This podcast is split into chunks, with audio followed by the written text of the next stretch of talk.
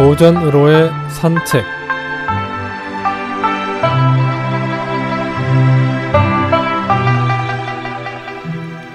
안녕하십니까 김혜영입니다. 오늘은 간담상조란 성어에 대해 알아보겠습니다.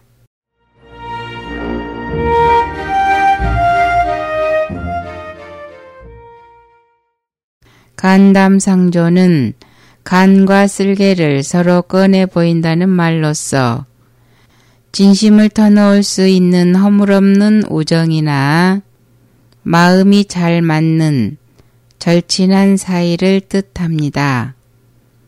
이 말은 당송팔대가로 유명한 한유가 그의 친구인 유종원의 우정을 칭송해서 쓴 글에서 비롯된 말이지요. 한유와 유종원은 당대를 대표하는 대문장가입니다. 이들은 모두 당시 유행하던 화려한 문장을 천시하고 고문을 부흥시키고자 노력했던 동지요. 오랜 세월 동안 두터운 우정을 나눈 절친한 친구였습니다.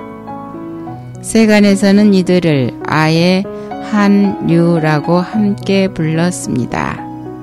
당나라 헌종 때 유종원은 수구파와의 정쟁에 밀려 두 번째로 유주 자사로 자촌되었다가 죽고 말았는데요. 한유는 유종원을 위해 묘지명을 썼는데 그 글에서 유종원이 앞서 그 자신도 불우했던 처지에 친구를 크게 동정했던 일을 기록하였습니다. 유정원이 유주자사로 고생하고 있을 때 역시 그와 절친한 우정을 나누었던 동료 유석이 파주자사로 좌천되었다는 말을 들었습니다. 유정원은 눈물을 흘리면서 이렇게 말했다고 합니다. 바주 땅은 매우 궁벽한 두매산골이라 사람이 살만한 곳이 아니다.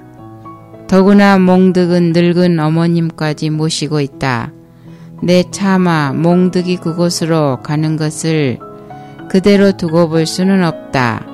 내가 대신 파주로 가겠다. 결국 유정원이 황제에게 청혼한 결과 유석이 형편이 좀 나은 연주로 가게 되었습니다.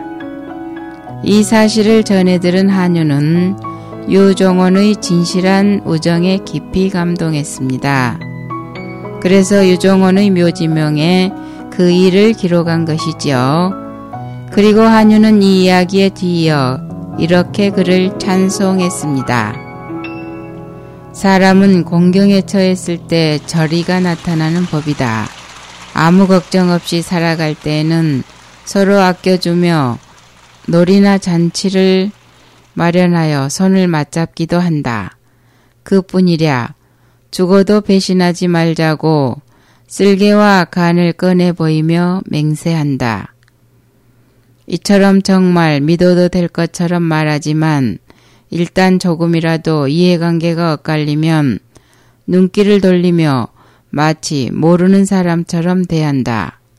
함정에 빠져도 손을 뻗어 구해주기는커녕 오히려 더 깊이 차놓고 돌을 던지는 인간이 많다.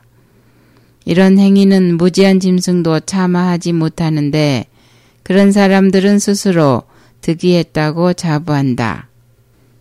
우정을 배신하는 경우는 많습니다. 친하게 지낼 때에는 간이라도 빼줄 것처럼 하다가 상대가 어려운 처지가 되면 못 본 척 하기도 하지요. 그보다 더한 경우에는 친구를 이용해 먹기도 합니다.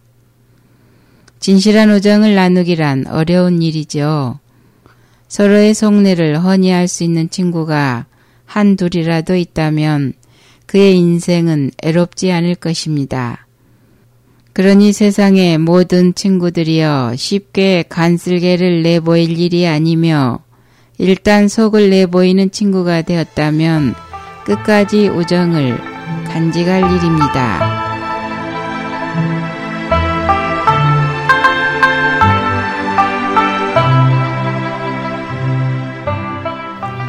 오늘은 친구 간의 허물없는 우정에 관련된 간담 상조란 성어에 대해 알아보았습니다. 안녕히 계십시오.